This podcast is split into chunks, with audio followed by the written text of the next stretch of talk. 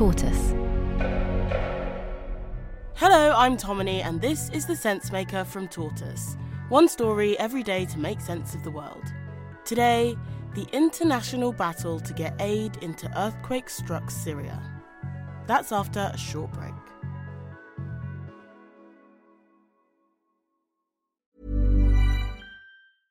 Ready to pop the question? The jewelers at BlueNile.com have got sparkle down to a science with beautiful lab grown diamonds worthy of your most brilliant moments. Their lab grown diamonds are independently graded and guaranteed identical to natural diamonds, and they're ready to ship to your door. Go to BlueNile.com and use promo code LISTEN to get $50 off your purchase of $500 or more. That's code LISTEN at BlueNile.com for $50 off. BlueNile.com code LISTEN.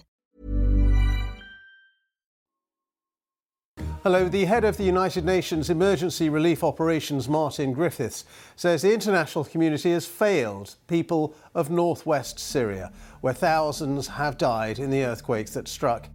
On Sunday, the United Nations humanitarian chief Martin Griffiths acknowledged there had been an international failure to get aid to Syria. It had been six days since twin earthquakes devastated parts of northern Syria and neighbouring Turkey. The earthquakes have left an estimated 5.3 million people homeless in northwestern Syria. And as the death toll continues to rise, rescue teams have been racing against time searching for survivors in the rubble.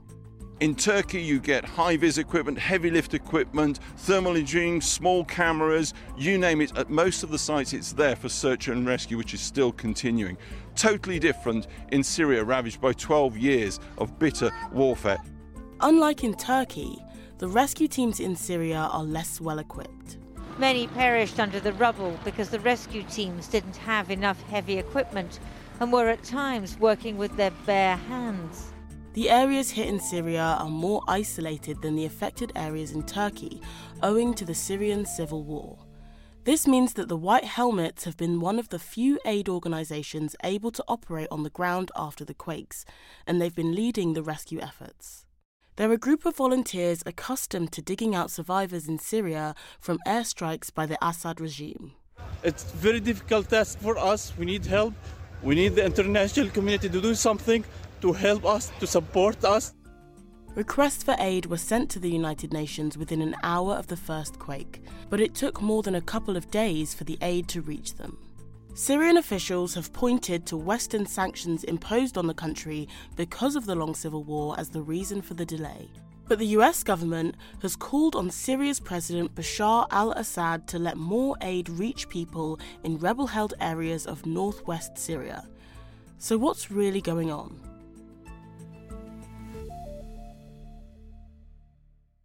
In March 2011, a peaceful uprising against President Bashar al Assad turned into a full scale civil war, leaving different armed groups in charge of different parts of the country. For years, the Assad regime has targeted rebel held northwest Syria with airstrikes, and the shelling in cities like Aleppo left buildings severely damaged even before the earthquake struck. Aleppo's been in the eye of every storm here, of every crisis for the last 10 or 12 years. The conflict, the cholera outbreak, COVID, uh, economic decline 90% of the population now lives uh, below the poverty line. And now we have this, this massive earthquake. And in Aleppo alone, there are 200,000 people now acutely homeless. Um, uh, and in Latakia, 142,000. Nearly 12 years on, more than 4.1 million of the Northwest's 4.5 million people are dependent on humanitarian aid. Here's United Nations humanitarian chief Martin Griffiths. The, the, the awful truth about Syria from a humanitarian perspective is that the needs, the humanitarian needs of the people of Syria grow each year. And each year, despite generous funding, we fail to meet those needs. And each year, as a result, the people who live in absolute poverty in Syria grow. It means camps for Syrians who have been displaced are already overstretched. But when the Syrian government demanded all aid for the earthquake response be channeled through government authorities, even if the aid was intended for rebel held areas, the West became wary. That's because President Bashar al Assad has gained a reputation for diverting aid. In 2020, the Central Bank of Syria pocketed half of international donations by making aid agencies use a lower exchange rate, which is why the West isn't keen to send all aid through government authorities. So, where have negotiations got to?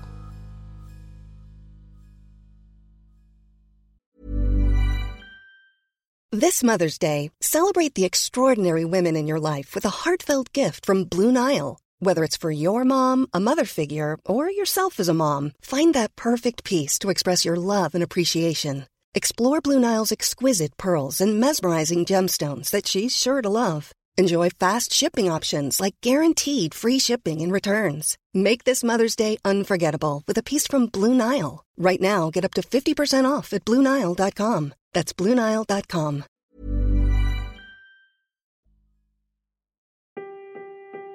In the first week after the earthquake, only one of the four original border crossings into Syria was open for UN deliveries, slowing them down. The whole UN aid effort into Idlib province is reliant on one border crossing, uh, Bab el Hawa crossing, that is right in the middle of the zone that's been badly damaged by the earthquake. And that crossing itself is badly damaged. That route is not viable for large scale aid efforts. Through its position on the UN Security Council, Russia has vetoed any other crossings with Turkey. That's because Russia supports pro Assad Syrian forces in the country's civil war. But on Monday, there was a breakthrough. After high level talks with President Bashar al Assad in Damascus, the UN announced another two crossings would be open for an initial three months. Here's Martin Griffiths again. These trucks are a lifeline. We've been resuming operations here for the last four or five days. We're ramping up the scale of it so that we can begin to meet the needs of those people. Finally, more aid is beginning to trickle through. But sadly, for thousands of Syrians, it's too little, too late. Thanks for listening to The Sense Maker from Tortoise. Today's episode was written and mixed by Imi Harper.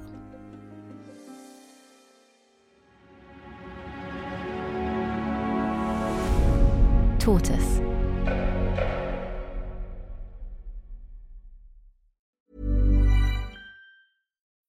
When you need mealtime inspiration, it's worth shopping Kroger, where you'll find over 30,000 mouthwatering choices that excite your inner foodie. And no matter what tasty choice you make, you'll enjoy our everyday low prices, plus extra ways to save, like digital coupons worth over $600 each week. You can also save up to $1 off per gallon at the pump with fuel points. More savings and more inspiring flavors make shopping Kroger worth it every time. Kroger, fresh for everyone. Fuel restrictions apply.